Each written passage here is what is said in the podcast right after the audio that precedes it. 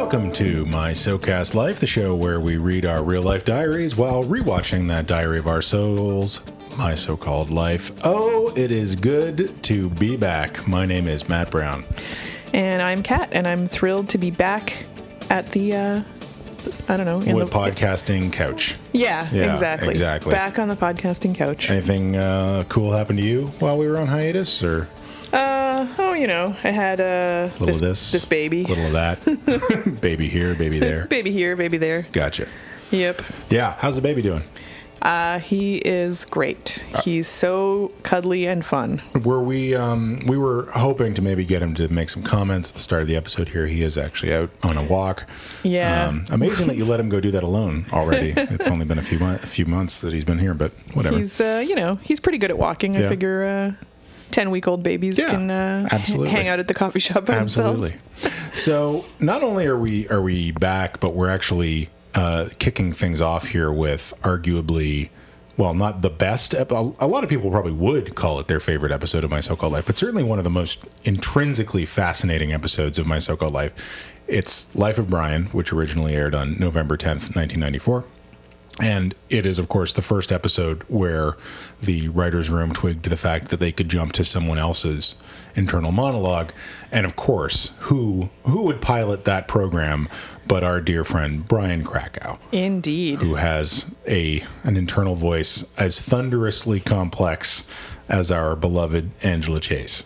That he does. And as we've been going through this season, um, I have reflected frequently that I'm having problems with Brian this time around. Um, this episode uh, both exacerbates and I think uh, mitigates some of my problems with him. Like it's it it everything that's been concerning me, it all happens here. Yeah. So, so you know, and, and like right down to the fact that that literally the first thing we see Brian do in this episode, he is spying on his neighbors through Yeah. his telephoto lens. Yeah. You know, Oh, Brian. Oh, Brian. Which again, in '94, must have kind of seemed like sort of a cutesy. Oh, yeah, the, he's interested in their lives. But Yeah. now he- that I've been kind of profiling him as this this psychopathic Gamergater in the making, it's like, oh God, Brian, Poor Brian. poor Brian. I like to believe that Brian's friendship with Ricky saves him from becoming Yes. a future Gamergater. Yeah, absolutely. I think Brian's friendship with Ricky is is one of the definite uh, mitigating factors that that one would hope will blossom into sort of some emotional self awareness down the road somewhere. One day. And and even in this episode, and we'll get to it towards the end, but even in this episode, there is certainly a suggestion of some emotional self awareness Yeah. that he's never really had before. Like by the end of this, he's he kind of levels up to use a Gamergate phrase because I'm a gamer. I just came from the Warcraft movie. It's terrible. Is it? It's unbelievably terrible. Like it's almost not recognizable as a film. So Oh man. yeah, it's too bad. I didn't realize that it was based on a game when I saw the Mm-hmm. trailer. But then when I saw the title, I was like, I recognize that word from things people say about games. Yeah. So Yeah. then I was like, oh, it's probably based on a game. And then I was kind of curious about it, kind of interested. Some of my friends are, But, were uh, Warcraft players for, for quite some time. They don't play it anymore, but they felt a personal obligation to the franchise to go see the film, and I was like, oh, screw it, I'll go with them. Big mistake. Terrible way to spend a portion of your of your weekend. Um, I will say two things about the Brian voyeurism moment because I do think it is interesting for a variety of reasons, but there are two things right off the top. The first is that, you know, because this is television, he is, of course, spying on their ground floor, watching them get ready for a day, you know, have breakfast in the kitchen and so on and so forth. The, the obvious inference would be that he's also perfectly capable of looking into their bedrooms. Definitely. Yeah. Especially since he's actually spying from the second floor of his own house. So Yeah, absolutely. presumably his better view would be of their bedrooms. Yeah, you'd think. Now, I was thinking about this on the way over, though, and the thing that I, I will give Brian the benefit, it's not quite the benefit of the doubt, but based on what we know about Brian, I do actually feel like if he pointed that camera through Angela's bedroom window or saw Patty and Graham making out, he'd be so embarrassed and so kind of affronted by the humanity of it that I don't actually think he'd be capable of spying. Like, I don't think Brian is psychologically mature enough yet to spy on sexual behavior I think he'd you're run right. away. Like he Yeah. just and he'd spend the rest of his life pretending he'd never done that yes. because he's because that's who Brian is. Um, but I, the thing that I thought was interesting is that he's you know we hear his voiceover and he's talking about how he imagines just life is so much better at the Chase household and they eat you know unbalanced meals and, and so everything. on and so forth. Yeah, I loved that. Whatever the phrase was about how uh, they probably have conversations that don't have a deep symbolic meaning. Yes, yes, indeed. And, Yeah. and I think that puts an interesting kind of spin on his relationship with all of them because, as- in as much as he's absolutely in love with Angela and always has been, he also covets their life. yeah, they're like normal, seemingly happy Yeah. family life, which actually is pretty normal. Yeah. Like they are actually a pretty normal family. They are. and basically happy as well. Yeah. regular sort of family. Yeah. you know things notwithstanding. Yeah, but it explains why he, you know, does sort of connect with Graham later in this episode, but also earlier in the season, and why he, you know, he sort of insinuates himself into the Chase household Totally. quite a lot. Um, this episode is obviously probably the episode for quotable quotables, like in terms of single lines. Like, Oh my God, yeah. I, I literally couldn't take notes fast enough to write everything down without having to pause the episode so many times that it became annoying. But the thing where, as the episode starts, we're off camera introduced to Brian's parents, who are two different types of psychiatrists, and they're arguing about whether or not Brian is in latency. And by the way, he is. I, I've never- P.S. Whichever one of them says he is is correct. yeah, that's right. But the conversation ends with a line that I conti- I still use to this day with my friends, with my family, which is "Keep living in denial, Bernice," because the fact that her name is Bernice and one Even more analyst- perfect. Yeah, is using the one analyst is using denial against the other analyst who thinks that the son isn't in latency. I just it's so funny. Um, yeah. So now we get into Brian's head a little bit, and and in spite of what I what I've said and what we have seen about his ability to be a voyeur, he may not be able to be a sexual voyeur, but he is certainly a voyeur. Oh, definitely. Like we have watched him take you know photos of people throughout throughout, throughout yeah. the show. And then he even admits it at the beginning, where he's like, "I like documenting because it means I don't have to actually Yeah. like participate." Basically, Yeah, and I think I can't remember if it was because of this episode specifically or if it just happened to me independently of this, but I had this huge come to Jesus moment right at around this time when I was in high school because I was also like I was in I was a filmmaker, I was into making movies, so I always or frequently had my camera around and if there was an event or a party that people wanted there to be video coverage of, you know, they'd be like, "Oh, Matt, bring your camera and do it." And I did it for a really long time and then at some point in grade 12 or grade 13, I was, I I just stopped because I was like, I'm literally not experiencing the events of my life. Like I'm going to these things and capturing them for you all. You know, I'm seeing everything through a viewfinder and I'm not actually letting go of that outside perspective and engaging with any of this. So at some point I just drew a line under it and said I'm not doing that anymore. So I can't remember if it was because of this. Like I can't remember if Brian saying in this episode that that he you know liked it because he meant it meant he didn't have to be a part of. it, If that's like what woke me up, or if it was something else. But yeah, I I totally recognize that. that's really interesting. I was thinking while while watching that, at, like as he says that, I was like, "That's all of us now." Yeah. That's everybody now. Yeah. T- like videotape or not videotaping, but you know, But like anything. recording on their phone. Yeah. Uh, you know, the concert that they're at and looking at it only through the screen or taking a million photos instead of, Yeah. you know, actually doing whatever thing it is that they're doing. Yeah, and I mean, I guess to an extent, we've all become a little more facile with the technology, where we don't feel as distanced from it. But I'm like when I'm at a concert and I see someone periscoping the concert, I'm like, "What is the purpose of what you are doing? Yeah, come on, guy. Like you are here. This is happening now. You know, don't don't broadcast it. Don't record it for later. You are right here, and it is better than it could ever be. Um, yeah. So you know, we talked in the show. I think this episode, we by by its very nature, will have to be somewhat confessional for me because we've certainly talked about the degree to which, when I was in high school, I certainly identified with Brian. Now that I'm older, I kind of I'm distancing myself from Brian a little bit, but I can certainly see aspects of myself in the character nonetheless, which might be why I'm having such a big problem with him. But who knows? But so as we go through, I may have to uh, admit a few things. But but now the, I can hardly wait. I, I don't even know what I'll admit, but we'll see. Um, Delia shows up, Delia Fisher. yeah. So new character does have a couple more episodes in the rest of the season, and um, just sort of out of whole cloth, she has decided she has a crush on Brian Krakow. and has told Sharon about the crush, and, and so Sharon introduces Delia to Brian. I don't know why anyone would, Would have, have- a crush on Brian Krakow. I was thinking that same thing. I thought, first of all, how did she even notice Yeah. Brian, who Yeah. obviously tries as hard as possible to stay out of the picture? Yeah. And B, what made her interested Yeah. in someone who is so unlikely to have interacted with her or interacted with anyone around her Yeah. in a way that would I don't know, even give you a hint about what he's like or what he's about.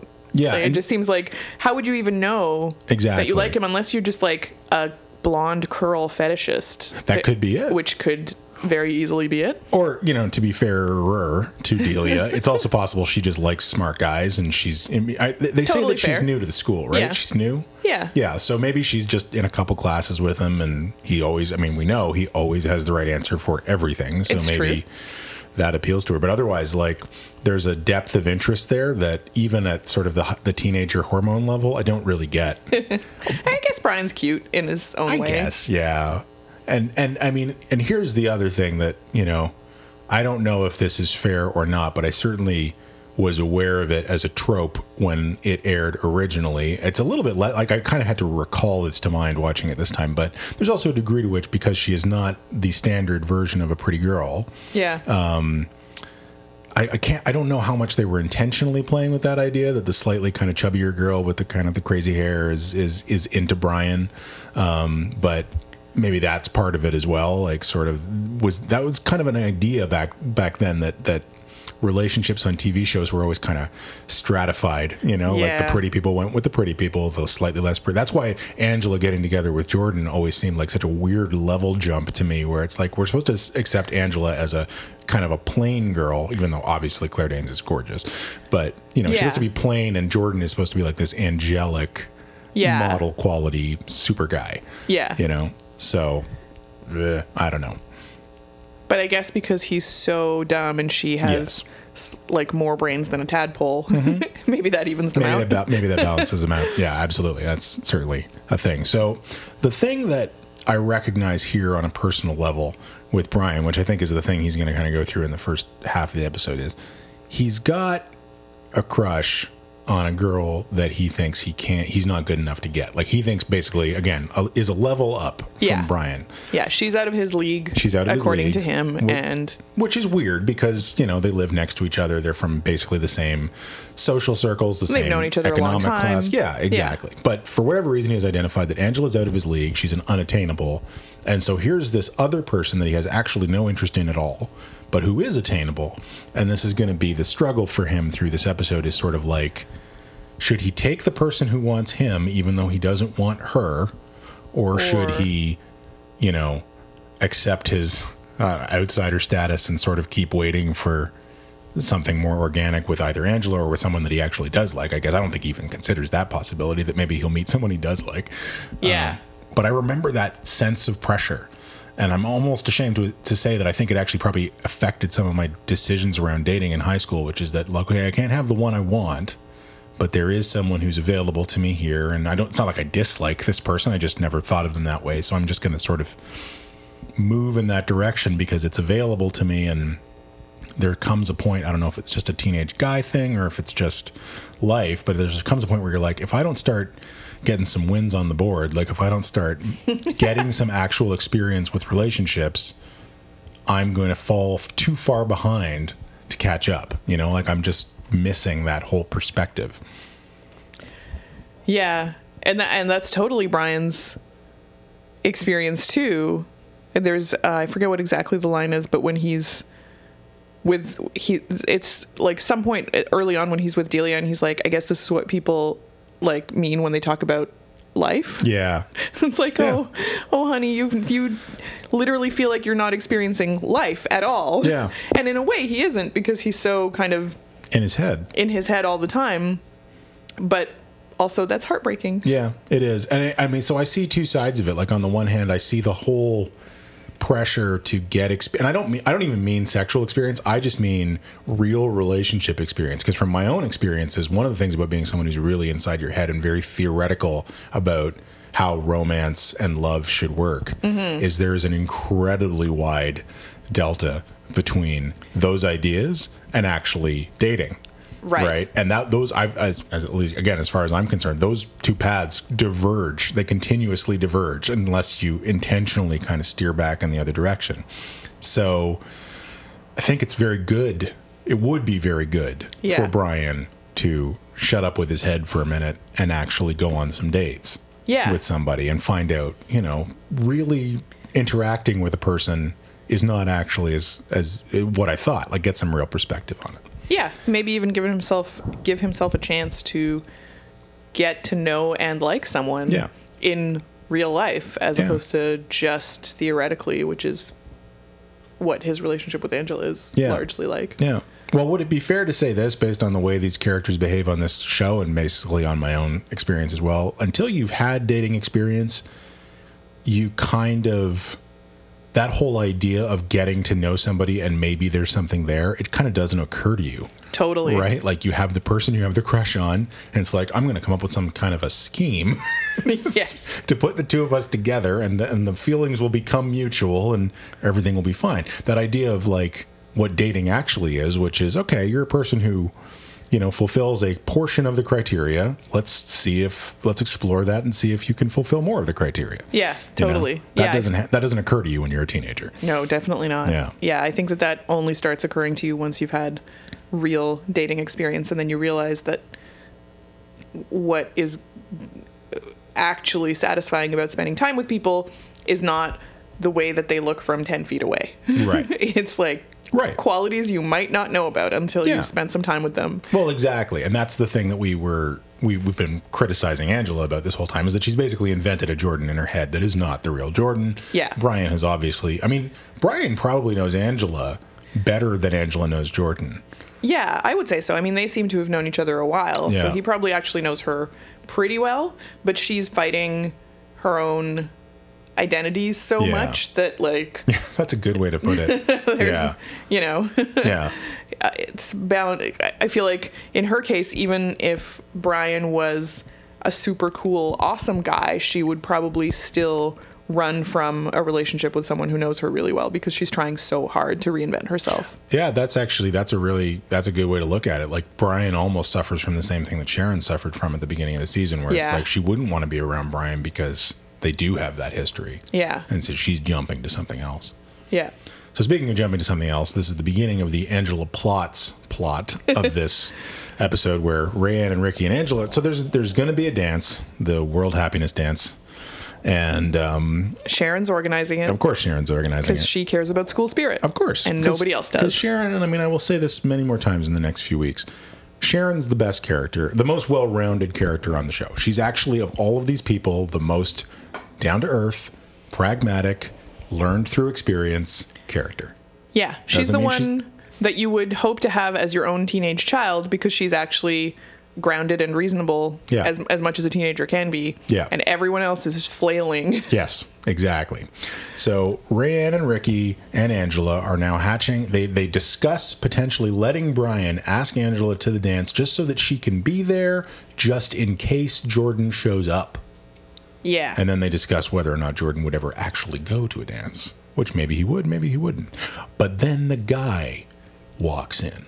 Yeah. The guy named Corey, the ambiguously sexual guy who actually is, this time watching it, seems to me so dumb that I think he gives Jordan and Kyle a run for their money in the total stupid, cow eyed, like just there's nothing going on behind them them lampshades. but he's artistic. Oh, have you Oh, seen and his shoes? I have seen the shoes. He paints. I can totally see why Ricky immediately falls in love with him. I'm not saying that's not a thing, but like actual things he says in this episode, I'm like, oh my god, child, what's going on in there? I guess everyone in, on this show needs a really dumb person Yeah. to have a crush on. Yeah. Maybe that's what it is. Yeah, absolutely. Now, I mean, I have a personal disp- disposition against people named Corey. I, there are some people in my life named Corey who are wonderful people. I'm not talking about them, but there are also there are there have been Corys in the past that I'd kill if I could. So maybe that's why I don't like this Corey. But you know.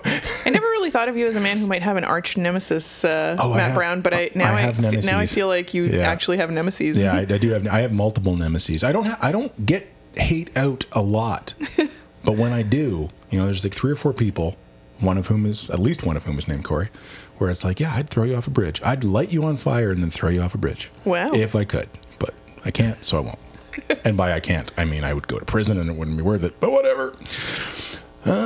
Um. So Brian, we're in his mind and he's overanalyzing and he's doing his th- like. I mean, the, the the monologues we hear in Brian's head pretty much confirm everything we've known about him up yeah. till now. Like, yeah, we were not wrong about Brian. Yeah. nobody watching was wrong about Brian. Yeah. he, he is that guy, and but like actually hearing him express it, I think gives him more dimension and makes him more sympathetic Yeah. because you realize how actually kind of sad it is or how lonely it is to be that much in your own head and that much just incapable of acting yeah, it, and even if it's in your own best interest, like just Ah, just absolutely. can't do anything. just walled in in every direction Yeah. by his own endless series of psychobabble analytics. Like there's that point where he's trying to walk up to Delia in the hall to ask her to the dance, and he doesn't move, doesn't talk, and you hear his voiceover go, "Speak." yeah. And then the bell rings and, then the she bell leaves. rings, and it's over. But in the meantime, for whatever reason, Brian goes over to help Graham put up the wallpaper in I- the bedroom. I love. I mean, I get that he sometimes shows up at their house just as an excuse to see Angela. Yep. But I love that he ends up hanging out with Graham. It's beautiful. it's the best. It's beautiful. And I think I've said this before, but I'll say it again. One of my favorite things about television shows in general is that the format, because it's long form, is elastic enough that over time you can just come up with weird reasons to put characters together that really shouldn't be together. You know, there's really in the in the in the show Bible, there's no reason that Graham and Brian should ever interact. Yeah, I don't know anyone from my teenage years who just hung out with the parent of a friend of theirs. Yeah. Like casually on their own, Yeah. just hanging out, doing Yeah. stuff, you know, yard work or whatever. Like that's just not a thing. I think most people do not do that. I mean, I guess if you're next door neighbors, it's more likely you might run into the person more often because they're right there. But mm-hmm. But that's not a. Th- I, it's not a thing. Yeah, and yet it's a delightful thing. It's a delightful thing. And Graham is home, you know, figuring his life out. And we've previously identified that Graham wants a son and doesn't have one. So, you know, there's they're both going to get something out of this. Yeah, there there are worse op- worse options than than Brian as a Absolutely. occasional surrogate son. Absolutely. So again, another favorite line, uh, talking about lining up the uh, the flowers on the wallpaper pattern, and Brian says, "In my room, one seems a little off, and I stare at it constantly. It's like destroying me." I, I that is one of my favorite jokes of all time. The idea that Brian literally lies in bed, looking at a mismatched wallpaper, and it's killing him inside.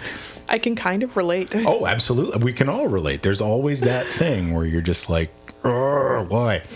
So we get into this very complicated wallpaper metaphor where Brian tries to basically ask Graham what he should do about girls. I love this whole conversation. I especially love the way that Graham sort of dumbly says, uh, "It depends on how much you need wallpaper." Need wallpaper. and Brian, to his credit, says pretty badly. Yeah, Which, again, I don't know if he's talking about sex or if he's just talking about I need some experience with girls. But either way, I mean, at this point, I think we could safely assume Brian's not even had his first kiss yet. yeah, I would imagine not. And and and in that conversation, I honestly felt like he probably just is talking about basic human companionship at this point. Like he's just Yeah. talking about like a person who gets him and who he gets to spend time with, and it feels nice. Yeah, and not even really that much beyond sure. Um, because he yeah i don't know brian like i have a hard time even seeing brian as a sexual character like as a sexual person Mm-hmm. Yeah. because he just seems so he's a so inexperienced and b so closed in that it seems like it would probably take him a while of Yeah. even dating before he would be ready Mm-hmm. for that regardless of what he thinks he wants like i, I feel like brian would be Oh, yeah. On a on a slow path I, I would, I mean, maybe I shouldn't be speculating wildly about these people, but I, I would argue that Brian is one of those guys who does masturbate, but incredibly infrequently because he generally thinks it's not something he should be doing. so he's basically fighting the urge for like weeks at a time and then, you know, it ca- caving to the inevitable, as it were. and then probably feeling bad about it for a little while, and then you know going back to self denial. I think Brian probably thinks self denial is a very noble thing. Probably, yeah. Yeah. Um, so he goes to Big Guy Burger, where every guy is a big guy, to ask Delia Fisher out on a date, and um, and there's this there's this thing where.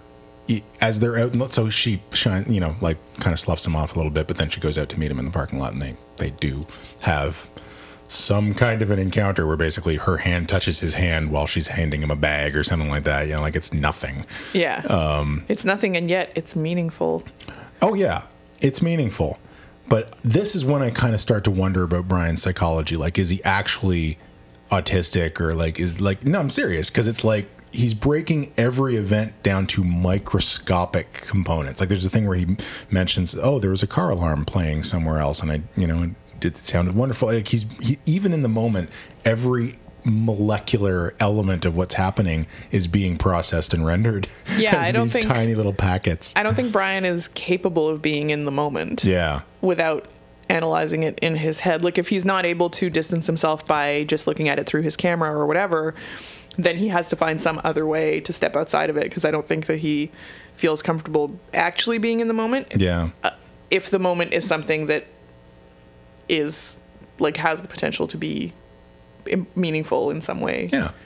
And I mean, based on his reactions in this scene and in a later scene, I think we can say that he does actually like Delia. Like, he would never have looked for this opportunity, but it's not, again, he's not doing this for crass reasons. He actually, the idea of dating this girl does appeal to him, Yeah, totally. just not as much as dating Angela, Of course. which will create problems. Um, hey, let's check in with our old friend Rayanne Graff, hey, who is apparently uh, 10 days sober at the point of this episode. so clean you could eat off her. Absolutely. And it was weird because, you know, it has been a while since we've done the show. So it's been about three months since I've watched an episode. I kind of completely forgot that this monumental event happened in the last week's show where she went to get stomach pumped and, and so forth. Yeah. Something that I probably didn't get the first time I saw this episode, but I get now is when Rayanne comes out of the guidance counselor's office and, and says that she, when she was asked if she was going to the dance, she just broke down and cried. Um, which she plays off as though, oh, that's weird, random. And I kind of always accepted it as, oh, that's weird, random. And I'm like, oh no, she must, she's actually probably devastated. Like she is basically completely broken. Yeah, Yeah. totally. She's she's having a rough time. Yeah. so I feel uh, kind of bad for that. I do, however, like the fact that immediately post sobriety, Rayanne is actually kind of a better person. Like, Ricky's talking about asking this other girl to the dance, basically as a beard, and Rayanne's like, "What the fuck are you talking about? Like, you want to go with this guy? I'm going to figure out a way to Yeah. make that happen." Now, of course, she does fuck it up because because she's Rayanne. She's Rayanne, but at least she's she's not quite as deep in the layers of self uh, denial, to use the Brian term, as she used to be. Like she's a Yeah. little bit more on the level now. And her heart is in the right place. Like Yeah. she want she wants Ricky to be happy. Yeah. You know, she wants to help. she wants everyone to be happy. At this point, I- I'd almost say maybe she's kind of given up on her own happiness and she's trying to push everyone else towards Yeah. what they want because she has no idea how to get what she wants. That's a really good point. Yeah. So speaking of people who are just trying to do the right thing, Patty is um, actually doing the right thing in this episode, even though it seems for the longest time like she's not. So she's a little worried about the wallpaper thing, but in the meantime, she's come. She's found this adult ed course around cooking that she thinks Graham should go to, Yeah. and and she's right. She's actually right.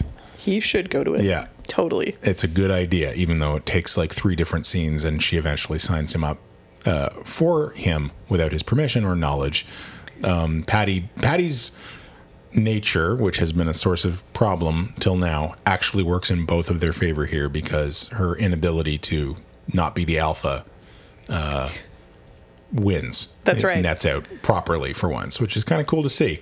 Yeah. Yeah. And it's interesting to see how much Graham fights this idea. Yeah. Which clearly seems like something that he will enjoy and is tailored to his interests and is a good idea Mm-hmm. and isn't just another job that he's going to hate is actually like a fun enriching thing that he Yeah. you know that isn't like an it's not a chore Yeah. um, but he's really grumpy about it and he Yep. you know kind of first is in a huff about how it's not the fancy culinary institute that he wanted to go to it's Mm-hmm. like well we can't afford that, but we can afford this, which is a very reasonable Yeah. way to look at it. Uh, but still, he's so he's just so sort of dismissive of the idea and defensive about not wanting to sign up. What's going on there? Well, so there, it, what is interesting to me about this is that he has this thing where he says, I don't like to cook. It's just this thing I've always been able to just do, which suggests to me that even though at some point in the past he identified that he wanted to go to a culinary institute, which suggests he's at least given it some thought, there's a degree to which I don't know that Graham has entirely landed on the like the identity marker of oh I'm I this could be a part of who I am is I could be like this could be my thing. Yeah, like this know? could be what I actually do. yeah like this could be this this could be Graham Chase you know? I could follow this thread you know? He sort of just sees it as kind of part of his life but he doesn't necessarily see it as an opportunity whereas Patty actually does which is weird because you wouldn't have think you wouldn't have thought that for the first 10 episodes. You wouldn't have thought that Patty ever even noticed that Graham is a particularly good cook. Everyone else mentions it Yeah. Yeah. yeah. totally. It's like they make a point of it throughout the show. Like we notice, the audience notices because it's a thing. Yeah. Um, but yeah, you get the impression that maybe she doesn't notice, or maybe she's grateful that he, you know, takes on that part of the household duties or whatever. But Yeah. it doesn't seem like she's really aware that it's his particular talent. yeah Um, but clearly she is. yeah Um, but it's interesting. I don't know. I just found it interesting that he didn't even want to do it just because it would be like a fun hobby thing to get out of the house and do. You know what I mean? Like not even as a career move necessarily, but just as a you're sitting around doing Yeah. nothing.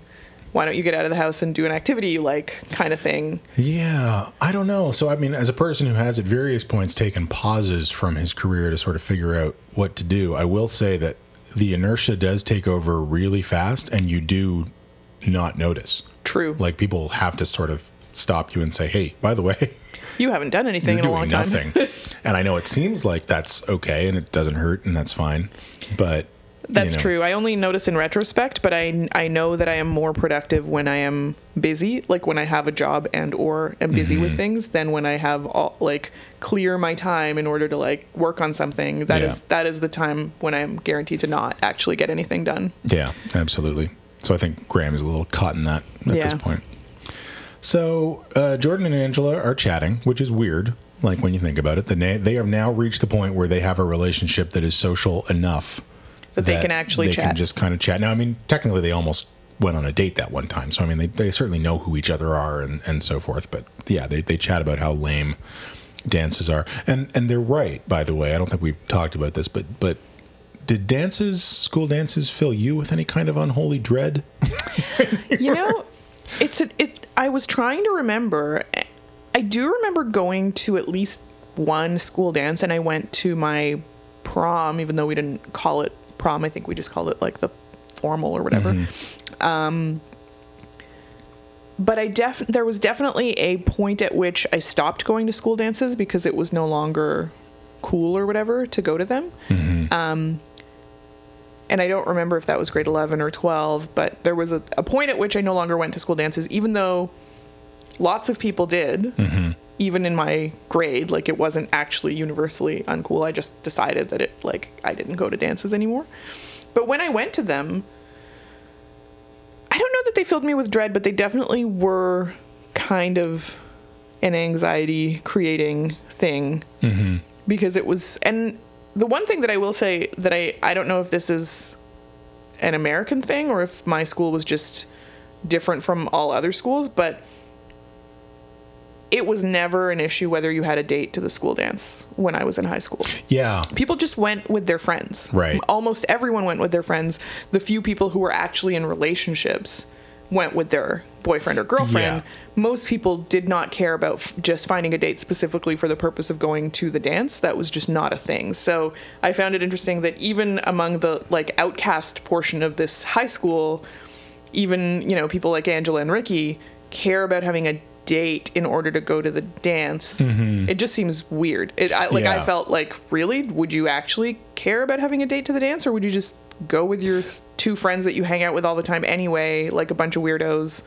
Like that's what you do for every other activity. Why not this? Yeah, exactly. I think sometimes when I see stuff like this, I think, okay, this is this is people who grew up in the 60s and 70s writing for teenagers in the 90s. Because Yeah. it was obviously the same thing at my school. We had semis, which were dances, and formal, which was the prom. Yeah. And yeah, it if you so there's a few things that are weird. One, in this episode, apparently boys still have to ask girls. Like Delia can't ask Brian. Yeah. Angela can't ask Jordan. Which is weird. she has they, these people have to trick other people into into asking Into them. asking them. Because the way you get into a relationship is by scheming Yeah. and tricking Exactly. someone. exactly. That's how it works. And and then further to your point, Sharon is angry at Kyle for not asking her to the dance. Whereas, yeah, when I was in high school, if you were in a relationship, if you were going steady, as Yeah. they would have said in the fifties, of you that it would it would be weirder for you to stop them and say we're not going to the dance together. Yeah. you know, like obviously you're going to go to the dance together. Yeah, that whole conversation between Sharon and Kyle, I was like, really? Does he have to ask her their boyfriend and girlfriend? They, Yeah. It would be assumed by both parties, I would think, that of course they're going to the dance together because that's how all high school relationships and Work. relationships later in life also work. If you're a couple and you know that you are a couple and both parties acknowledge that, then when there's a social event, you go together. together. You don't need to be asked. Why else would you be a couple? I mean, there's a lot of other good reasons, but that is one of the reasons. Um, and then, yeah, the thing where, like, again, for semis. So here's a great example of what I was saying about, you know, needing to get perspective, get experience because it moves you along. So I found dances terrifying right up until I started to really go to them. And then they were the things I kind of looked the most forward to uh, over the course of the school year. Because once I, first of all, I wasn't, you know, dating anybody, and I was certainly wasn't getting laid. So dances were the only opportunity really that I had to get any physical contact with women at all. So of course I was looking forward to them. Sure, and, and two, there was no social pressure around them because no, you, you didn't ask someone to a dance. You went with your eight friends, and then the girl who you have a crush on is there. You could ask her for a slow dance, and it wouldn't be weird. Yeah. Like it's the expect. The slow dance would start. Everyone would pair up, and you'd just be like, if you were within ten feet, you could kind of just go over and be like, you, Hey. you want to, you want to, shall we? Uh, you know, totally. that's by the way exactly how I would do it. But that's actually like how dances worked in my mind. Like dances were an opportunity for a very low pressure interaction Yeah. where you could just dance with someone and and barely have to say two words to ask them if they wanted to dance with you because you could just kind of be standing near them and kind of just start dancing and it Yeah. would be fine. But all of the pressure of having to ask someone like that's yeah. that's crazy. That didn't happen in my day, Yeah. which also was Angela's day. So I feel like that we was all just had a the same day. mistake of the uh, The of writers. the writers Yeah. for sure. So one of the things that I thought was really interesting in the scene with Angela and Jordan is that uh, this is kind of the first time that maybe this is the first time it's fully occurred to me. I'm sure it's in the previous episodes, but Angela seems to think that Jordan uh, wouldn't want to go to the dance because he's this really authentic person and he would think that it was stupid that they're trying to do a dance for world happiness. Whereas the real deal is that Jordan is an idiot. So he doesn't know or care about anything. Yeah, he doesn't even know that there's a dance. Yeah. and you get the impression that he doesn't even think that dances are lame or not lame. He just has no opinion. He's not aware that it's happening. Yeah. Then he ends up showing up with his friends anyway. Like he's Right. just drifting through the The world. through the world. Yeah. He's a pot smoking half burnout who is basically semi conscious most of the time. Yeah, he has no opinions. No opinions, exactly. So it's, literally none. So again, in terms of constructing personalities, it's kind of funny that Angela has this idea that the real problem is that Jordan is this really deep person. Yeah, and who's that like way too cool to go to a dance. Yeah, and whereas you know Jordan's just kind of an idiot, and he he proves that with his little whatever happens happens philosophy. Um, oh my God, that philosophy is so stupid. To which Angela's like, I gotta say, I really respect that. And I wrote in my notes literally, "Good lord, these two." like at this point in the season, I'm like, they actually do deserve each other. They are both so out of it. Yeah, so just off model for what each other is actually thinking or going through. They have no idea. So yeah, go off together, Jordan and Angela. Yeah. Have fucking fun. guess what? I will never respect. Yeah. a life philosophy that is centered around not making plans. yeah. it's not going to work out for you. Yeah, by the way, I'm a Virgo, so I have no ability to deal with those people at all. like, I'm sorry, I'm all for being spontaneous once in a while. That's great. Sure, if but you if you could declare you know, what week you'd like to be spontaneous, you know, that will help me get ready for spontaneous week. I'm all for people being spontaneous if they don't wish to spend time with me. Yeah. That's fine. Yeah. They can totally be spontaneous, and maybe I will run into them, but probably not. Yeah, it's it's funny the number of people. and I'm not picking on anybody, but the number of people who will get in touch with me at like 4:30 on a work day and say, you know, hey, do you have plans tonight? And I'm just like, yeah. Yeah, because it's You today. can't give me an hour's notice for what I'm going to do in an evening on a weeknight. Like that might that might work one time out of a hundred. Yeah, exactly. And to There's be perfectly totally honest, like even if it's a night where I technically don't have plans, like I was just going to go home and you know I had stuff to do at home. I'm prob unless I really need to, I'm probably not going to throw that over to go hang out with somebody because I have plans the rest of the nights, you know. And this was like my night to do laundry or something like that. And if I don't do laundry, I don't have laundry, you know. I'm totally with you on All that. right, good. I'm Yep. glad we're of the same mind there. So another quotable line: "Finally, an erection from actual physical contact." Oh, so adorable and Bless sad. him, because she Bless just his little heart touched his, His hand. hand. Over a microscope. Yeah. And he loves science, so it's Yeah. even more romantic. I know it is kind of romantic. I don't know if I just had a very different Willie from those that are referenced in pop culture in general, but I really didn't have the problem in middle school and high school where you'd say have to cover your crotch with your books as you're walking down the hall because you had some enormous tent happening. I certainly didn't have a thing like if I was slow dancing with a girl, I wouldn't have to like position myself out of the Get- way get out of so the that way. she wouldn't know that that was going on. I'd be too goddamn scared to get a boner while I was slow dancing with a girl. like it takes time to uh, work up to that level of comfort. Yeah, I guess uh, I never really thought about it because it's not the same for girls, but uh, I feel like any, for me personally, any part of that kind of a physical response that might be like out of my control would be like immediately mitigated by my own anxiety. Like those things would cancel each other out, Mm-hmm. and it would thing. just never happen because I would I would be like too freaked out. yeah, exactly. I mean, it's like I, I don't know. I guess I just have a, a very anxious physiology because like when I'm on noticeably like for the first month that I'm dating somebody, I will will go out and get something to eat and I'll literally eat like a third of what I order because by like that far in, my system's just like no more. I cannot have any more food because I'm too nervous. so I'll, I'll go in ravenously hungry and then I will be stopping to be ravenously hungry like three bites into my meal. So who knows? Um, we do finally arrive at the moment where Brian does ask Delia to the dance, takes him an enormous amount of work. She actually eventually does have to ask him if he's asking her, which is the only way that that can uh, get Yeah, done. she can't just be like, "Hey, do you want to go to the dance?" She has to be like, "Hey, are you asking me to go to the dance?" Yeah.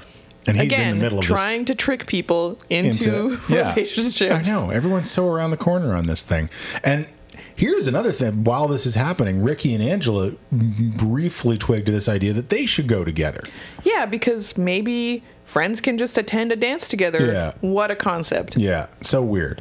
Except that now uh, Corey is going to go to the dance with Rayanne and Ricky, which is some. This is the outcome of Rayanne's attempt to get Ricky and Corey together. But I do not understand how that was intended to work. Like we don't see the Rayanne Corey conversation, but you'd have to think unless Corey is actually out of the closet, like actually gay, which I don't think there's any indication that he is. But if he, unless he is, he would have to think that Rayanne was asking him to the dance, right? I have no. Yeah, like I, I would imagine that if Rayanne asked him to go with her and Ricky, that he would think she wanted to go to the dance with him, Yeah. but was maybe shy or nervous about asking him, Like and therefore was like, "Hey, Yeah. you know, my friend and I are going. Do you want to join us?" Because that's like a low pressure way to ask someone. Yeah. But in fact, yeah, I don't know how that was supposed to work. I guess unless he is 100% gay and recognizes that so is Ricky and she's trying to set them up. But Yeah. if but Or like maybe there was some idea that she had that, you know, if she had the two of them together at the dance, she could just use her dark powers to sort of whamma jamma them together in a way that made sense and then just sort of fade into the curtains and no one would notice. You know, like maybe she thought she could massage the situation at the dance. That the goal was to just get them to the dance together and then she could figure out a way to Yeah. make it work. But then because she doesn't go to the dance, because she can't drink right now or be around parties, um, that doesn't obviously work out. Yeah. Yeah. So now the Ricky and Angela going together thing can't work because Ricky doesn't want it to look like they're going on a double date with Rayanne and Corey. So Angela, who is now the only person in the group who doesn't have a date to the dance, and again, why is this a problem? But it is. She immediately, predatorially almost, descends on Brian to see if she can go to the dance with him. Even though she knows he's going with Delia. So there's this other weird thing. Like, again, what is this factor where you can only go to the dance with another With- couple? Yeah, it makes no sense. It makes no sense at all. There's like presumably Angela doesn't get a ride to school from Brian every day of her life, so she could just as easily get there on her own Yeah. as she could for, you know, and any other day that she goes there for Right. other reasons. she doesn't actually need the ride. Um, and it's total like I get that Angela is now kind of, you know, feels maybe upset or self-conscious or weird about the fact that she's the only one who doesn't have anyone to go with whether it's a friend or a date. So that's fine, Sure. I guess. But uh but yeah, but her immediately te- like glomming onto Brian even knowing that he has a date is just such it's like I know that most of the time Angela seems like she's kind of unbelievably clueless about Brian's feelings for her. Mm-hmm. But this is one of those moments where it just it to me felt like a sign that she actually totally knows what's going on. Maybe not on a fully conscious level, but she totally knows what's going on and she can't stand to not have the like security blanket of Brian anymore. And the idea that he's interested in another girl who actually likes him back is too much for Angela to be able to actually take and so I I felt like it was actually predatory like it was actually like a sign of jealousy over a thing that you don't r- want which is totally a teenage thing it's totally a teenage girl thing That's true. Yep. for sure. Um, but yeah, I definitely took it as like a. Even though at the end she's like, "I'm sorry, I ruined this," and even though when he comes to pick her up, she's like, "Where's Delia?" Deep down, she doesn't want Delia to be in the picture because she wants Brian to come, like, running anytime she calls him, no matter what, because Yeah. that's Because what that's he's what there she's used for. to. Yeah, that's interesting. I, I, I kind of have a different take on it, but that's actually like that's a scarier and more. You know, this is not a this is not a good moment for Angela right here because there's a few possibilities. One, like you said, she either is actually as unaware of Brian's feelings as Sharon has repeatedly said that she is this season. Although, again, if she's listened to Sharon at all, she'd at least know that this was a theory that was out there. Um, but if she is aware, consciously or unconsciously, of Brian's feelings, either she's cock blocking him, like you say, or possibly worse, possibly better, she isn't. She's just using him because she knows he'll do it. Yep. That like because he's got the feelings, she can she can get this thing past the post by just asking for it. Um, yep. Neither of which makes Angela look pretty good, but that's okay because now in immediate succession, Brian does the worst thing he's ever done, and it's horrible. So, to be fair to Angela, she makes it very clear that she knows Brian's on a date with Delia. She's just asking to tag along. Brian, out loud, says it's not a problem, tag along. So he even uses the words tag along. So verbally, he's acknowledging that he has heard what the situation is. Yeah. But But, in his mind, he's interpreted this. He has done what uh, the character of Oz on Buffy the Vampire Slayer would call a radical interpretation of the text, where he has somehow turned this into Angela has asked him to go to the dance. yeah, Angela wants to go to the dance with him. Yeah. And so here's the terrible thing that he does.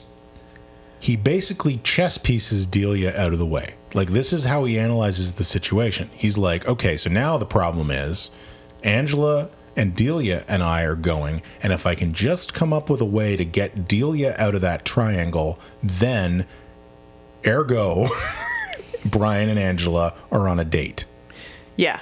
Which is not how anything works. in the world ever. It's insane thinking. Like it's such mathematical, emotionless thinking that this is kind of one of those moments where I'm like, oh, he might be a sociopath. like this is not. Certainly his own worst enemy. yeah, certainly. And but like this is a total lack of an understanding that Delia is a person and Yeah. has feelings and should possibly be deserving of empathy on some level. Yeah. Like he's just like Delia is now we we have a we have an equation with two ones and a zero and we have to get rid of one of the ones. You know, like that's basically where his head is at. So he does this awful thing where he basically makes up another yet another lie. All people do in this episode is flat out lie about stuff that they have no ability to conceal at length. Right? Like if he tells Delia, I can't go to the dance, that will be immediately proven false. Even if Delia doesn't go to the dance, which I guess is what he's betting is going to happen. But She'll know he Sharon went. Sharon will be at the dance Exactly. hundreds of other people will be at the dance. There's no version of this where that lie lasts more than 48 hours. And Yeah. people do this repeatedly throughout the episode. They just fucking like later when he tells uh, Angela why Delia couldn't come because their aunt is sick. You know, it's the same thing. It's like You would find out you're out going to find out probably in 20 minutes. Yeah, Or at worst, tomorrow. yeah, at school tomorrow you'll find out the truth. So, to Brian's credit, at least as soon as he sees Delia react to this proclamation, he does feel bad and and de- decides it's the worst thing he's ever done. He's right; it's the worst thing he's ever done. It is. it's awful. terrible. It's terrible to Delia. Yeah. And it's also just a bad decision for him, but he's not capable of seeing that Angela is actually not interested in him. yeah. Um, and he's not capable of letting himself have a night with a person who likes him Yeah, just to see how that goes because Right. it's not Angela and so if there's any chance that it might Right. someday be Angela why not just burn everything else to the ground Yeah. But again, we go back to this thing about the theoretical ideas of how relationships work versus real life. Like, again, everyone's always trying to scheme to get into a situation. Like, they really do. All the characters, it's not just Brian, but Brian's the worst offender, but all the characters on the show really do think that, like, there's a. A tacit, pragmatic nature to relationships where it's like, okay, but if if we just set up the conditions yeah then if- it goes beyond kind of consent and free will. Like if we are in a car together, we're a couple. totally if we run into each other in exactly these circumstances Yeah. then it will happen Yeah. It's bizarre. And to make the scene, which is already heartbreaking, even more heartbreaking, Delia immediately understands what is happening. Yeah. And is actually gracious about it. yeah because she's not dumb like Yeah. everyone else apparently um yeah yeah she's gracious about it and obviously really hurt mm-hmm. and then you just think like god brian you're such an idiot Yeah, such is- an idiot. this is a nice person who Yeah. likes you and would probably treat you well unlike everyone else in Yeah. your life apparently Yeah. yeah And the other thing that I guess is really kind of hard to understand when you're just starting to date, not every relationship is going to end in marriage. You Yeah. could go on three dates with Delia, and you'd be right back to crushing on Angela in November. yeah and you that know? would be fine And that would be fine. nothing wrong with that Yeah. In the uh, annals of characters in this show who understand what is going on immediately and um, are wonderful because of it, we also have Patty, who, as soon as she witnesses the uh, the drama with Angela and Brian, in uh, when Brian comes to pick Angela up, uh, I, I love her line when she and Graham are debriefing upstairs, and she just goes, "They are going to have such a terrible time." you know, it's just like that. she can tell what's Oh, going on right away awful. Uh, so we finally get to the dance. And school dances on TV, always a problem. Never, they never look right. They never sound right. They never are right. no it's true There's no way to do it because you don't have enough. You don't have the budget. You don't have the people. You can't really pull it off. This one's not bad. It's not bad, honestly. Yeah, it's all right. It's Yeah. like a little sparsely attended. It's whatever, but it's Yeah. it's okay. And this was actually the first time watching the show that I realized that they pretty much only built a corner of that gym and used it for everything. Yeah. Like I kind of thought they had built maybe two walls, but no, like the little section of the bleachers that bleacher conversations happen on, they're right next to the door, which is right next to the coat rack, which is right next to the stage. Like basically, it's probably a, you know, a 100 square foot set at most. Yeah. You know, it's not much It's not a gym, that's it's, for sure. It sure. is not a, it's not a gym. So you know, good for them. Um, this is where basically everything kind of just get all the cats get out of the bag. So Corey reveals that he was expecting Rayanne to come. Not surprising. That's how he got invited. Yeah. He has his stupid little line. It's just weird about how you have a thing in your head and then the real thing is different. Yeah, Corey, that's fucking Yeah. weird. Isn't it weird how life doesn't turn out the way you picture it? And yet, doesn't that line speak for everyone in this episode? yeah, it kind of does. Yeah, and then Angela and Brian show up, and and and again, Brian's an idiot. Here's here's what I don't get. Ricky, Ricky goes over to Brian, and how does Ricky think? How does Ricky not understand what's going on? You know, I feel like Ricky does understand what's going on, but is maybe just trying to be nice and or let Brian save face in some way. Like I, I kind of took that scene to be like Ricky doesn't actually think that Angela is on a date with Brian because he knows that Angela has no interest in Brian because they are friends. Mm-hmm.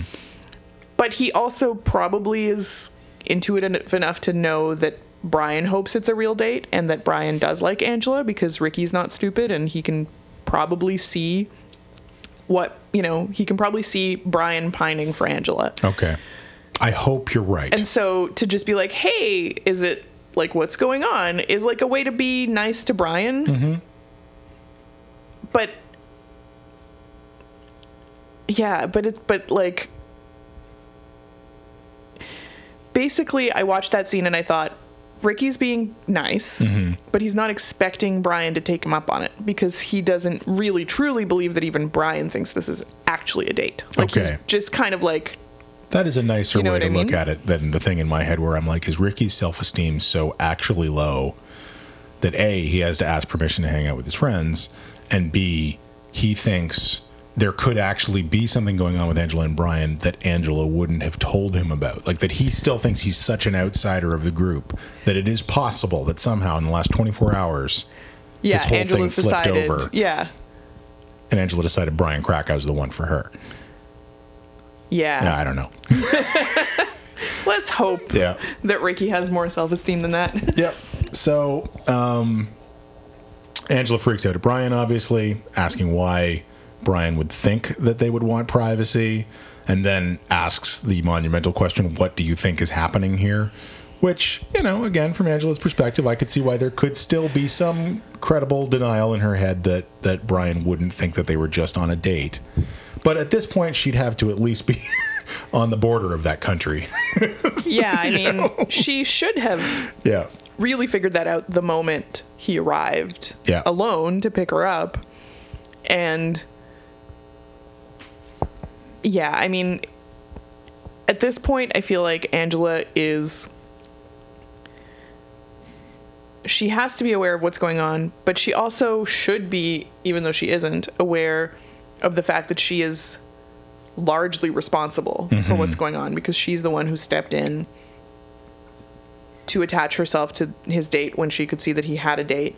And even when they arrive, she's like, get me a drink or whatever. And it's really just so she can scan around and see if Jordan's there. But mm-hmm. she's, but that's a datey thing to do. It's not a, like, Yeah. when you go with your friends to a dance, you're not like, hey, get me a drink. You Yeah. get your own drink because That's how friends act. that's how friends act. Yep. So she's perpetuating this situation that she doesn't actually want to be in.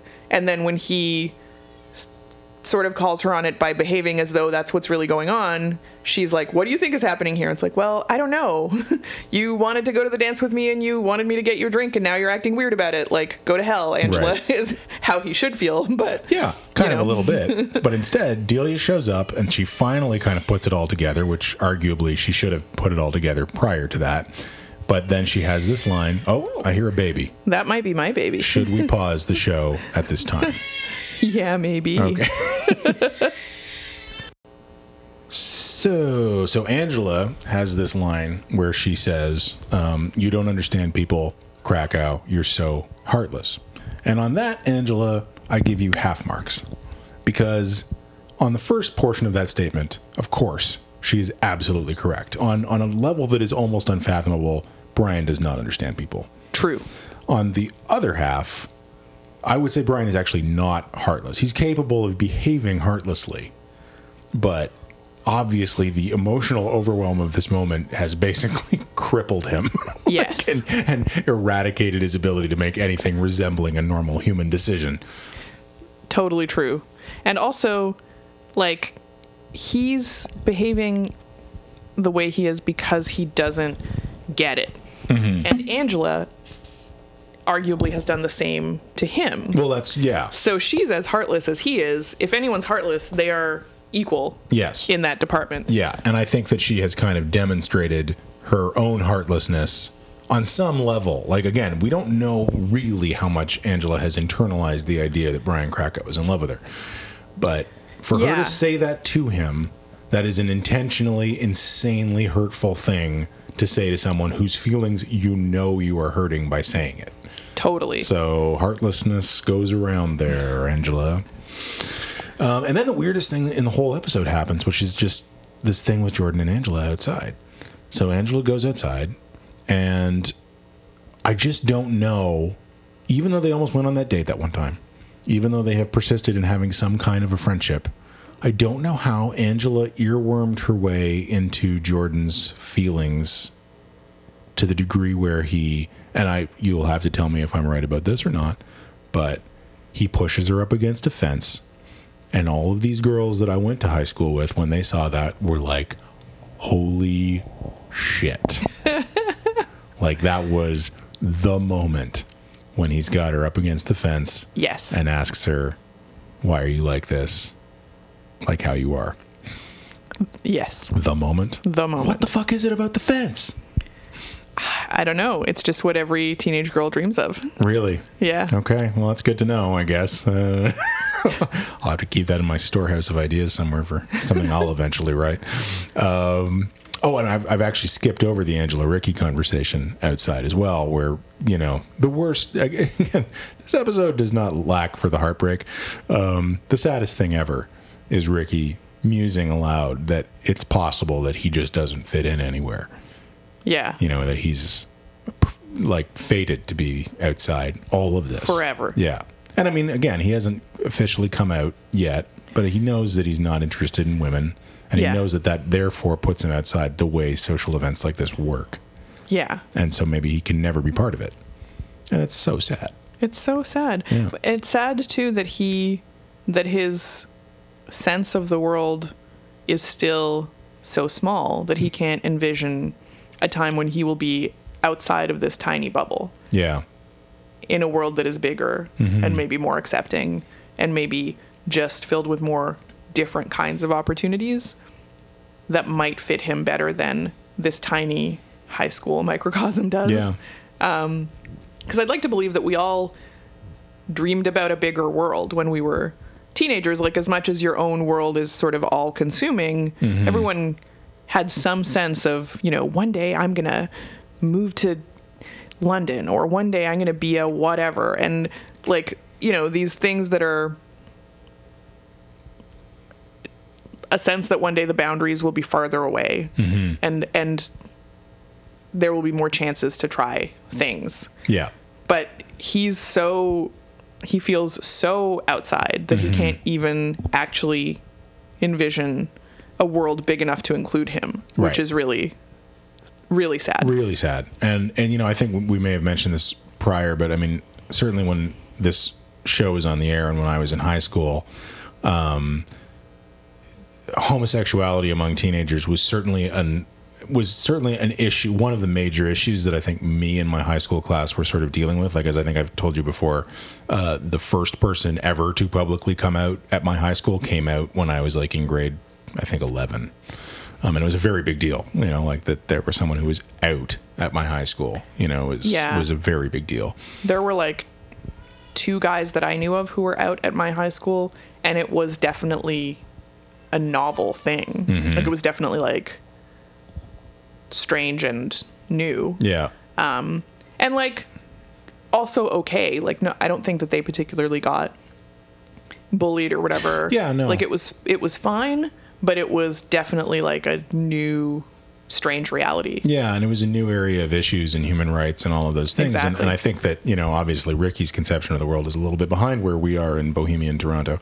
Because you're right, he doesn't even seem to be able to kind of identify that idea that he could be in a stable enough place where he could come out. yeah or like that other people like him exist and he could find them and they Mm-hmm. Yeah. would accept him because they are like, him, Yeah, exactly. That seems to be.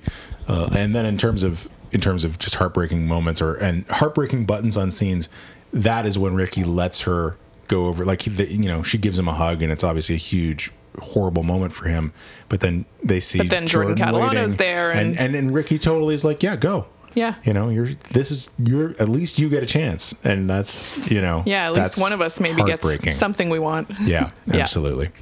So then uh, Delia and Ricky uh, dance. The two heartbroken people go back into the other room and, and have a little uh, dance moment. Yeah, and have the most unself-conscious dance moment that any teenager has ever had at Yeah. any school dance, Yeah. especially if they feel like outsiders. Yeah, it's kind of amazing. Yeah, and the look on Delia's face when Ricky goes all in on the dance, like just fucking flails out, like Yeah. just the look where she's like, "Is this happening? Yeah. is a real thing?" She's like, "All right, I'm in." and and they're dancing to "What Is Love," which you know went on. I was so angry when Saturday Night Live co-opted that song for those Night at the Roxbury guys, like two years later, because Yeah. it, it turned that song into a joke, and it had been this incredibly emotional moment for me in this in this episode uh, connected to that song. And I just feel like they threw that they song away. it. They ruined that song. They really did. um, and and Brian is just kind of standing there watching from the sidelines as all of this is going on. Yeah. And, And- Sharon is also watching from the sidelines as she kind of, I think, realizes she doesn't actually like her boyfriend very much. That he's kind of an idiot, Yeah. which she is, by the he way. He is Yeah. definitely. yeah. And I mean, it's sad for Brian, Mm-hmm. but also like this is where you should be because you messed this up. Yeah, absolutely. And then the, I think the most interesting thing is that Angela, who I, I guess we, you know, again was my hero on this show when I was a kid, but I now sort of have accepted that she's got some pretty substantial Brian Krakow ish issues of her own. Um, she shows up and basically. I just realized watching this time, she oh yeah, 'cause she's she's in a completely different mood now because she got everything she wanted. Yeah, she You know? got to have five seconds of ambiguity with Jordan Catalano. but very significant ambiguity. Oh, like, for sure, Clearly, like- that's going somewhere. dreamy, Yeah. dreamy, Yeah. dreamy ambiguity. And uh, yeah, so now she now gets she to can apologize and say she's so sorry she fucked everything up because you know she actually her stupid scheme, as many Kind of people as it hurt, it actually got her what she wanted, yeah, and that bothers me this time. You know that she's just kind of okay. Like now she's like, oh yeah, now I can apologize. It's yeah. like, now you I can be like, hey, do you want to dance, Brian Krakow? Yeah, exactly. Man whose feelings I toy with on a daily basis. Yeah, want to dance? Sorry, I ruined everything. Yeah, and the um, you know, the the line in Brian's head about how good her hair smelled right there, which ends a bit clunkily, where he's like, "I guess it's just her shampoo," which I suppose is supposed to be him realizing that you know it, he's basically in love with an illusion anyway. Yeah, Uh, But that line does mean a lot to me. But the the way he spits out that he doesn't want to dance with her, like the the vehemence of that it's amazing. is that line gave me hope for Brian for the yeah. first time. You know, Yeah, the way he's just like, well, not with you. Yeah. and then like catches himself and is sort of like, I mean, you know, dancing is dumb or whatever. Yeah. I don't care about dancing, something like that, because even he can realize how sort of harsh Yeah. it was, but. Yep. But appropriate, yeah, absolutely. appropriate response. Yeah. for once to something that Angela does. Yeah, and you kind of hope at the end of the episode that Brian has actually learned a thing or two about that illusory relationship with Angela. But I'm future episodes will, in fact, next week's episode will demonstrate that that is not the case, That is not the case. which is too bad. These lessons are fleeting. Indeed. Um, okay, well, we've gone. You know, it's funny. We, we get feedback occasionally on Twitter that that we should go longer. You know that our episodes should be as long, like basically double the length of the episode that we're talking about. I, It's very sweet that people think I, that. I appreciate that very much. We have gone quite long here. We have not yet done our journal entries for uh, the day, but we are going to do them right now. I um, I actually texted you the other day to say that the journal entry for this one is is awesome. I can't wait. I'm And- really and- excited. And it is awesome only because it is one of those cases where, and I'll explain it a little bit as we go on, but there is a case here where um, it does tie in to the episode to a degree that is somewhat startling. So, sh- shall I go first? yes, please. All right. So, 11 10 94. Only someone this depressed could be this hyper. First, I got a great letter of friendly devotion from Sandy. Sandy's back. Which would be great if I wanted to be just friends with her. But the absolutely great no catches moment came when I went to do Hot Air, which was our morning announcement program, and Paul Molitor was in the principal's office. He came out, we shook hands, and he did what may be the good morning of the century for us. Yes, Paul Molitor did Hot Air. I flew. Later on, we filmed Mr. Fox's scenes for the movie, another brilliant cameo. Things haven't been going so well since. I'm getting so sick of the unbreakable patterns. Now, that is the entry for the 10th. I happen to look at the entry for the 11th, and I'm going to read it as well. Please, please. 11 11 94. Barbara's back briefly, and she got laid. Didn't I just call that? Anyway, didn't see her much, even with the post commencement visit to LR. Don't know what that is. And if things aren't getting ridiculous enough, Barbara thinks something's happening between me and Sandy, so Sandy and I spent the whole evening pretending there was. I said it last week, and I'll paraphrase it now. This is really, really sickly funny.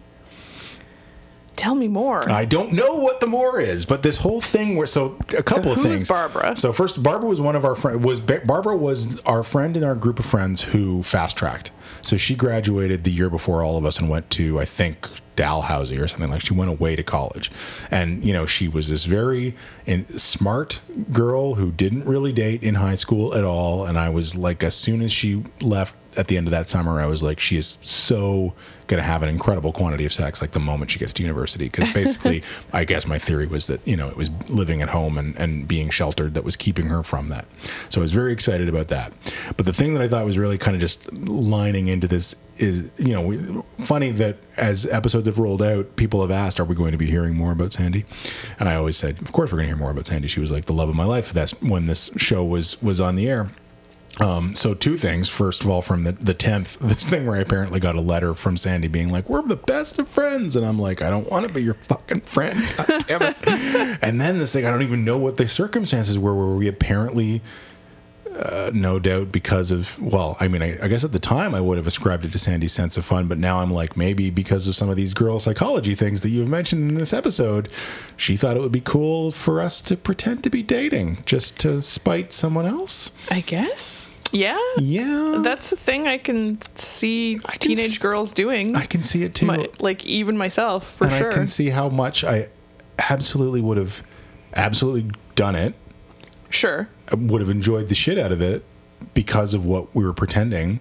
Yeah. And would have felt awful later. Yeah, for You're sure. Just awful. So that those layers of pretend relationship dramas and stuff like that, I was like, oh, that's that's getting to the life of Brian, Angela Chase, Brian Krakow levels of stupid. That's uh Yeah. that's intense. I am displaced. And yes, also this thing where Paul Molitor just showed up at our school Yeah, one day and did our morning announcements with me and some of my friends. I was like, that's just, that's very cool. This would have been after they won for the, no, this would have been a year after they won for the second time. This would have been the, Oh, wow. the year, So, like- this was the, the year of the strike. Maybe that's why he was there. Maybe he had nothing to do. The year of the strike, a bunch of uh, kids from my high school went down to the SkyDome and broke into the locker rooms No kidding. and stole chewing tobacco because Oh, that's cool. all there was, I Yeah. think, to steal, and uh, brought it back to the school. And I never tried any because I think even at that time I thought that it w- sounded gross and stupid to chew tobacco. Mm-hmm. But I remember that for like a very brief blip, Mm-hmm.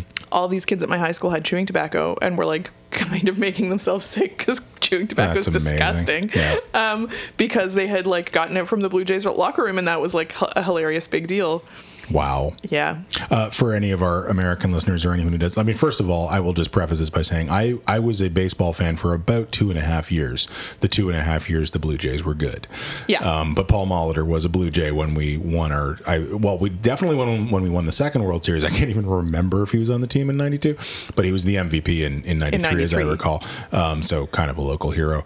Yeah. Um, Back when Toronto won two World Series in a row. In a row. And In I was row. at, by the Crazy. way, for anyone who doesn't know, I was at game six in 93, um, which was one of the eight best nights of my life, to quote Graham Chase. So uh, that meant a lot to me as well.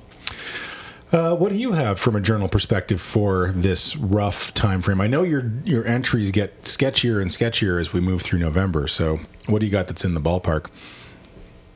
Did I already read this? I'm I don't remember anymore because I feel like uh, our last few was- recording sessions happened literally ten years ago There to, was to one, me. one less person on the planet. Exactly. And uh, that little person is uh, Significant. stopped crying. Yeah. yeah, is is a big deal in my life. Did I already read the entry that was like a poem that starts with Jerry Rubin died today? I don't think so. Because that is the closest. I think. I think you should read it regardless. Even if, yeah, if this is a repeat, I apologize to our listeners. Doesn't sound familiar, but again, I have a terrible memory at the best of November times. So. 20th, which Okay. is I don't think we would have gone. I don't think we would have gone that far into the future. Um. All right, so this is a poem or something that I apparently wrote on this day in lieu of a uh, regular entry. Um, Jerry Rubin died today and made me feel rotten, made me feel like everyone always cops out and leaves. And then I thought of Abbie, who knew when it was time to go, and I get so angry and frustrated and feel like I'm being watched. And I feel like dropping out, and it's, and I think it's easy for you to say, and I think it's easy for you to say, drop out, mister. I got my degree and then became some kind of freak. And then I go back to my normal life and get more and more frustrated and wonder if this pain will ever end. I'm trying to fool myself. It's not working anymore. And as for you, I don't know what to think. One minute, I want you to be with me, and the next, I'm scared or something, and I just don't want anyone to touch me. Fuck the system and all the rest. I need to listen to some Leonard Cohen now. And then at the bottom, the word why circled. Wow, it's beautiful. It's beautiful, by the way. I think I might actually have to take a photo of that for a Twitter account. Wow. Okay. Wow. Sorry. Who's this guy? Who's Jerry Rubin? Uh, he was uh, like a like a hippie activist in the 60s. Okay. So okay, so for context, I was mildly obsessed with 60s activism and Mm-hmm. my like number one crush of my teenage years was Abbie Hoffman, who was And that would be the Abbie. uh, yeah. So Abbie Hoffman actually, I think, committed suicide sometime in the 80s because he struggled with depression, and um, he had been one of the. He and Jerry Rubin were like founders of the Yippie movement. They did a whole bunch of sort of high-profile things. They were um, like big organizers of the protests around the Democratic Convention in '68, which all went to hell. Like they were kind of notable activists, I guess, of the time. Uh, and Abbie Hoffman continued to be an activist to the end of his life. And Jerry Rubin actually ended up becoming like a Wall Street guy or something. Like he totally like had a total turnaround and became a uh, Completely different person. completely different person. Um, and then I think was killed jaywalking or so, like something totally Whoa. weird where he was like hit by a car while crossing the street or something really random, but like much later. Um, anyway, Mm-hmm. uh, they were they were teenage heroes of mine, but more Abbie Hoffman because he was cute and also because he never uh, copped out. Gotcha. Cool. I guess. All right. Well, I was as a teenager, I was unwilling to accept the possibility that people might change when Mm-hmm. they are no longer like 20 years old. Yeah, speaking of other things that you really don't get when you're a teenager, that idea that life is long and actually has a number of very different phases in Yeah. it, where really, you know, your personality morphs can morph significantly, yeah. yeah. from one direction to another. And also, you could have those weird come to Jesus moments where you just change your mind about certain things and go in a different direction. like Happens all the time. Morally, politically, all kinds of different things. Yeah. Yeah. Very interesting. All right. Well, that was the life of Brian, um, and what an episode it was. Uh, so here's the thing: we, there's this baby now, and it's the summertime here in Toronto. So what I think we will do, my so-called listeners, which by the way, I cannot believe it took me until this week to realize that people who listen to this show are called my so-called listeners. I also can't believe that. It's so obvious. um, we, I think we're going to go to a bi-weekly schedule going forward, just so that we can make sure that we're hitting our dates. Because I think if we try to do weekly for the remaining nine episodes, we'll just fail. And also, if we go bi-weekly, we'll be around longer, and you'll get to listen to us basically for the rest of the summer. Uh, whereas And if we did nine, What we'll better be way by- could there be to spend the summer, really? exactly Than And- anticipating the anticipating next the episode next- of this of amazing my podcast. Life, which is wonderful. So uh, we will leave it there for this episode. Next episode is, of course, uh, self-esteem, where issues between Angela and Jordan have quantum leaped. Quantum leap. That that thing at the fence was just the beginning. oh my god. I'm looking forward to talking about that. Um, so, hey, you know what? Congratulations on having a child. Thank you. Uh, you uh, you have done a very good job there. And- Been pretty great. pretty good. You can get uh, my SoCast Life on the Modern Superior Network, where you can also leave comments, modernsuperior.com. You can subscribe to us on iTunes. You can follow us on Twitter at my SoCast Life. And we will be back in two weeks' time to talk about self esteem. Bye. Bye.